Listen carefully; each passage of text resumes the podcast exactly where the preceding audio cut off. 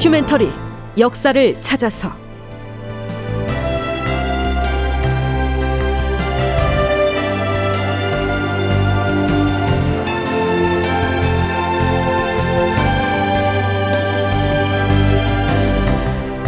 제 1181편 모물룡에 대한 대접이 달라졌다. 극본 이상락, 연출 황영선.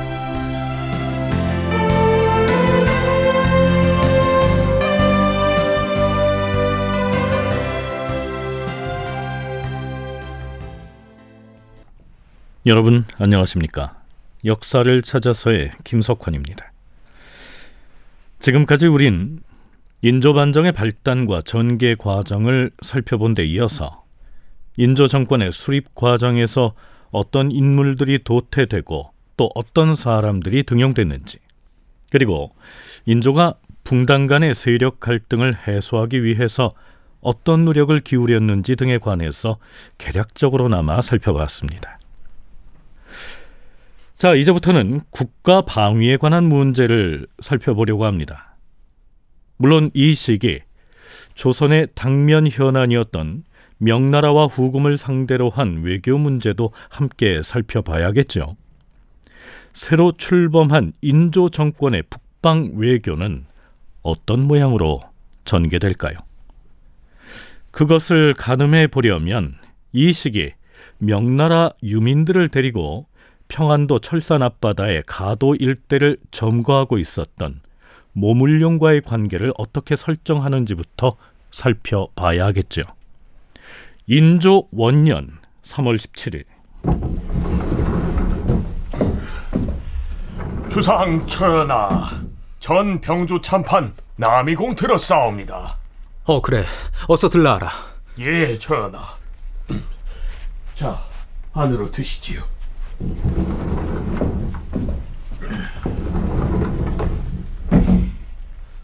네, 지금 인조가 남이공을 접견하고 있는 이곳은 경운궁의 별당입니다.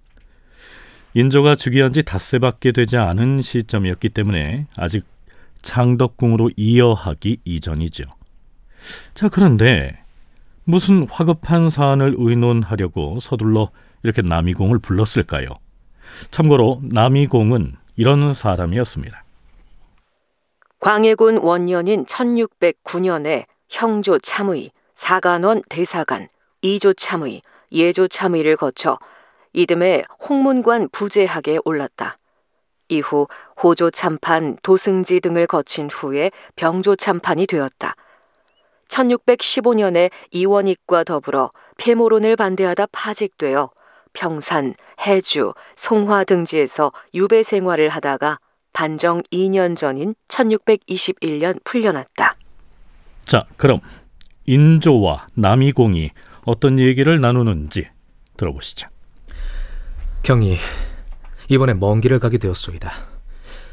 모물령 총병이 이런저런 질문을 할 터인데 경이 요령껏 말을 잘해서 우리가 마음을 같이하여 협력하겠다는 뜻을 자세히 전해주도록 하시오.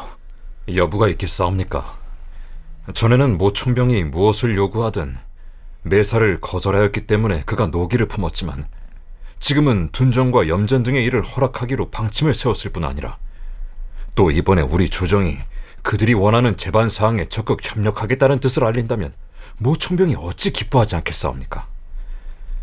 하지만 만약에 모 총병이 이번 반정의거의 절차에 대해서 그리고 폐주인 광해군의 처치에 대해서 물어오면 어떻게 대답을 해야 하겠사옵니까?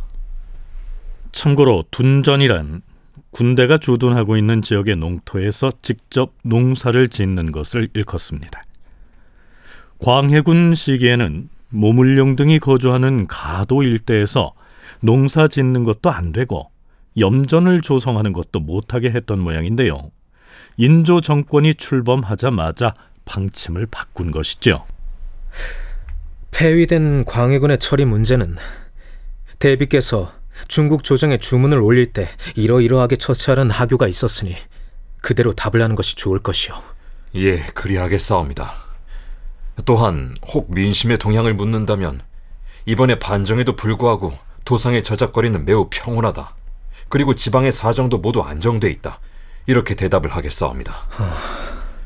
그런데 한 가지 곤란한 문제가 있사옵니다. 아니, 곤란한 문제라면 무엇을 이름이요? 그동안 우리 조정에서 모 총병에게 연락을 취할 때면 의뢰 영의정의 이름으로 문서를 보냈기 때문에 모물룡 총병은 박승종의 이름을 잘 알고 있을 것이옵니다. 만일 그가 박승종에 대해서 묻는다면 어떤 대답을 해야 할지 우리가 살펴봤듯 광해군 치세의 마지막 영의정이자 세자빈의 조부이기도 했던 박승종은 반정이 일어나자 무사하지 못할 것임을 알고 아들 박자흥과 함께 자살을 했었죠. 박승종에 대해서는 뭐 애써 숨길 필요가 무엇 있겠소. 모든 일은 사실대로 바른대로 대답을 해야 할 것이요. 중국 조정이 늘 우리의 보고가 정직하지 못하다고 탓하였으니 이제부터는 사실대로 말을 하는 것이 좋을 것이요. 그리하겠사옵니다. 그럼 다녀오겠사옵니다.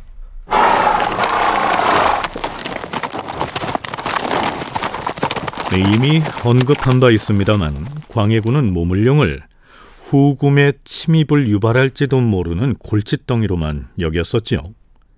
그런데 인조 정권은 광해군이 후금과 밀통해서 명나라에 대한 사대의 의리를 저버렸다는 명분을 걸고서 반정을 일으켰으니 이를 광해군 때처럼 대할 수는 없었겠죠. 연세대 국학연구원 김용흠 연구교수와 동북아 역사재단 장정수 연구위원의 얘기 차례로 들어보시겠습니다. 인조 입장에서는 어쨌든 명나라 화이론을 지키겠다. 그런 입장에 있기 때문에 명나라 유민들을 보호해야 된다. 당연히 우리가 할 수 있으면 도와줘야 된다. 이제 그런 입장에서 출발을 하는 거죠. 그래가지고 이 모문용의 이 패단이 인조대도 말도 못할 정도예요. 이게 식량도 대줘야 되고 뭐 심지어는 청천강 이북이 막 그 국가 주권이 미치지 못할 정도이다라는 보고도 막 나오고 그래서 이제 가도로 이렇게 가서 살로를 이렇게 만들어졌잖아요.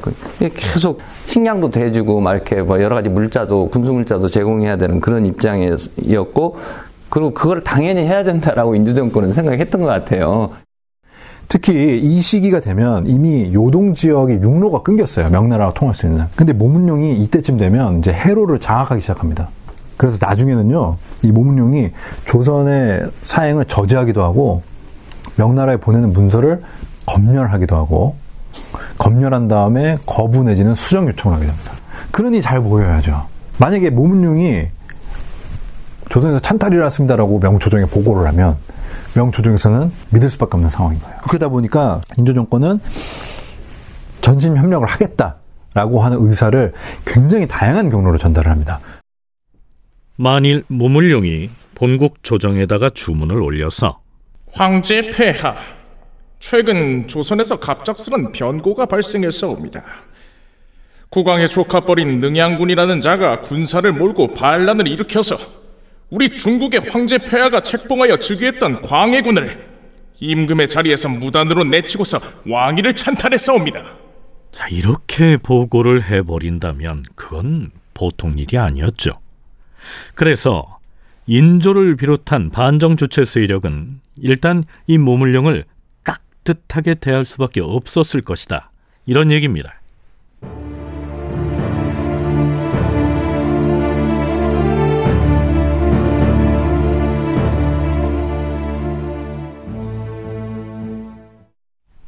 남이공 일행이 모물룡을 만나기 위해 평안도를 향해 가고 있는 그 사이에 거꾸로 모물룡이 보낸 사신은 한양에 들어오게 됩니다. 이제 곧 인조가 그 사신을 접견해야 할 텐데요. 만나서 무슨 얘기를 할 것인지 준비를 해야겠지요. 승지들은 들라. 예, 주상 전하.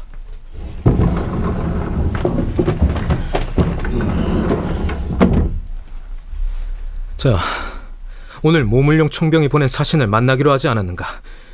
그 사신이 어떤 자이며 무슨 용건을 가지고 오는 것인지 아는가? 예, 전하. 오늘 창경궁 명정전에서 접견할 모 총병의 사신은 응시태라는 명나라 군관인데 계급은 수비라고 하였사옵니다. 어떤 사안을 물어오든 과인이 임기응변으로 대답을 하면 될 것이로되 특별히 유념해야 할 사항은 없겠는가? 전하, 그동안 명나라 조정에서 몇몇 사람을 황제의 사신으로 보냈사오나 폐위된 광해군이 그들을 영접하지 않겠다고 하는 바람에 아, 그렇지.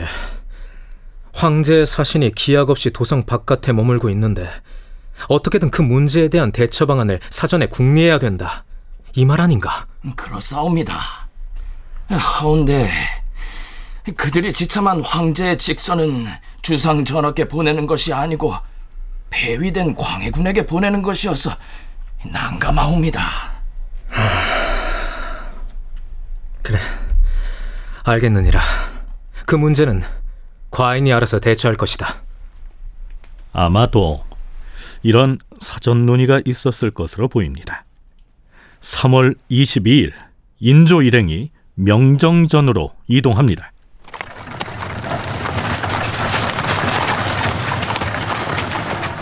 네, 참고로 이보다 하루 전인 3월 21일에 인조는 인목 대비와 함께 경운궁을 나와 법궁인 창덕궁으로 거처를 옮기지요. 자, 그러면 모물룡의 사신을 창덕궁으로 오게 해서 만나면 될 텐데요. 왜 창경궁 명정전에서 만나는 것일까요?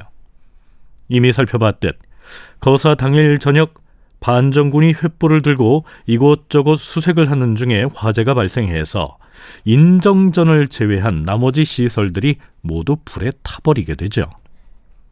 또한 창경궁은 창덕궁에서 이동거리도 짧은 데다 특히 창경궁의 명정전은요. 명정전은 창경궁의 정전으로서 그 전부터 신하들이 임금에게 새해 인사를 드리거나 국가의 큰 행사를 치르던 장소로 종종 사용돼 왔다. 특히 외국의 사신을 맞이하던 장소로도 자주 이용하였다. 성종 때 지었다가 임진왜란 때 불탔었는데 광해군 8년에 다시 지었다.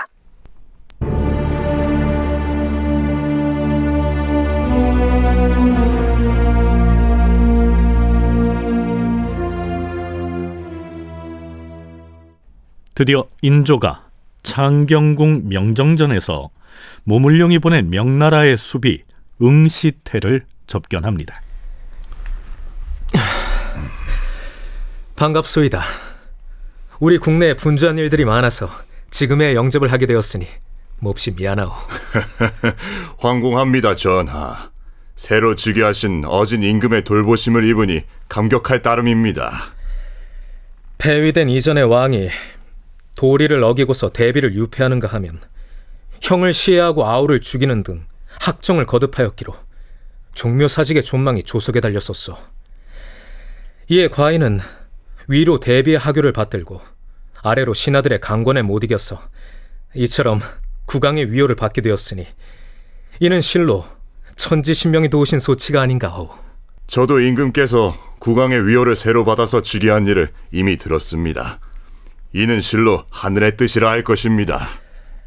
우리나라가 200년 동안 지성으로 대국을 섬겨옴에 있어 조금도 흠이 없었고 소경왕에 이르러서도 40년 동안 제후의 법도를 지키기에 조금도 게을리하지 않았소.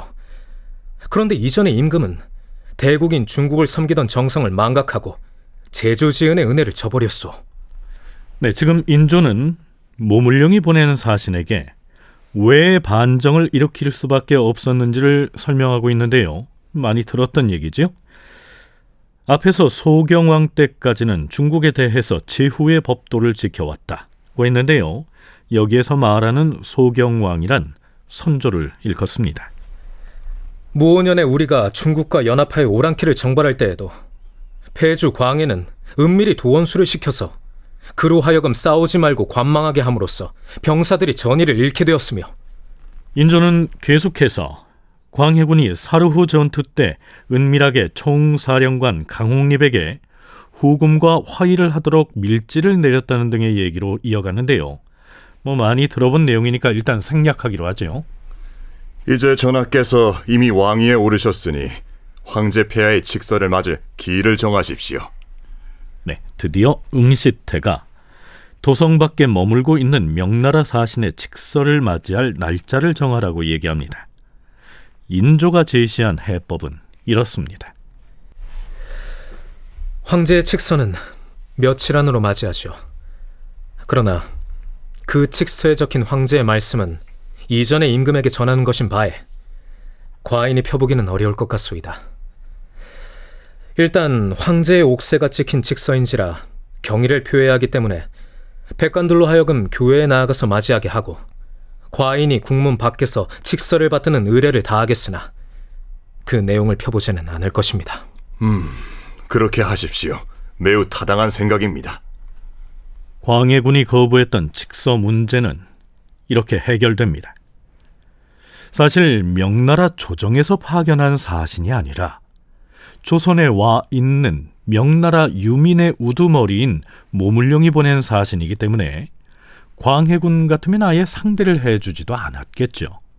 하지만 인조는 그 처지가 달랐습니다. 다시 장정수 연구위원의 얘기 이어집니다. 광해군이든 인조든 모문룡이라고 하는 사람이 굉장히 부담스러웠던 거는 똑같다. 다만 인조반장 직후에 굉장히 적극적인 자세를 보인 것은 이 사람이 자신이 책봉이 되게 할 수도 혹은 되지 못하게 할 수도 있는 중요한 키였기 때문에 좀 구워 삶는 측면이 좀 있지 않았겠느냐라고 하고 또 반정의 명분 자체를 어쨌든 대명의를 내세웠기 때문에 그걸 지킨다는 측면에서 몸룡한테 기본적인 건 하지만 사실 인조대에도 내부 논의에서는 몸룡을 굉장히 불신하고 좋아하지 않습니다. 어쨌든 인조반정 직후에는 그런 분위기가 있었던 건 사실이다. 나는 과해군과 달리 당신에게 굉장히 잘할 거예요. 라고 약속을 하는 그런 장면들은 자주 나옵니다. 인조가 명나라 조정으로부터 국왕으로 책봉을 받기까지는 모물룡의 협조가 필요하다고 생각했기 때문에 그를 깍듯이 대하지 않으면 안 됐겠죠.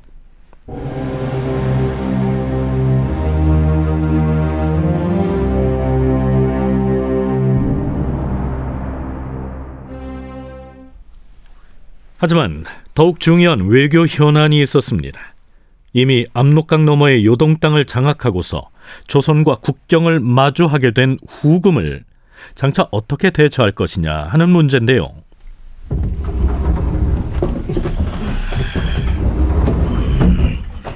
3월 27일 비변사의 당상관들이 속속 어전에 모입니다. 주상 전하, 우리가 새로운 조정을 꾸린 개혁 초기라서 미처 돌보지 못한 일이 많이 있사온데 모든 사안 중에서 급선무로 삼아야 할 것은 북서쪽의 변방 방유에 관한 일이옵니다. 그렇사옵니다, 전하. 혹시라도 후금 오랑캐가 국경에 와서 우리에게 말을 붙이면 의당, 의주 부윤 등에게 우리 조선과 그대 나라 후금은 일찍이 아무런 원한이 없었다. 그러니 우리는 서로 국경을 넘나들면서 소란을 일으키는 일이 없도록 하고 각각 정해진 영토를 지키기만 하면 될 것이다. 만일 너희들이 군사를 일으켜 우리를 침범하면 우리도 무기를 들고 싸울 것이다. 이렇게 대응하게 해야 하옵니다. 그리고 요동의 주민들이 국경을 넘어와서 모물룡에게 귀순하는 것을 우리에게 문제 삼으면 그것은 우리나라가 지시한 것이 절대로 아니므로 너희는 이것을 꼬투리 잡아서는 안 된다. 이렇게 대꾸하게 해야 하옵니다. 다큐멘터리 역사를 찾아서 다음 시간에 계속하겠습니다.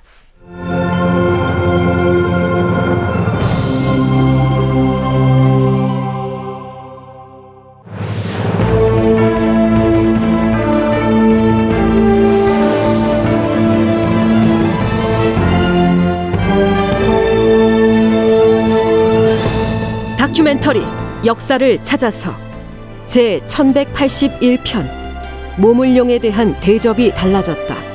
이상락 극본 황영선 연출로 보내드렸습니다.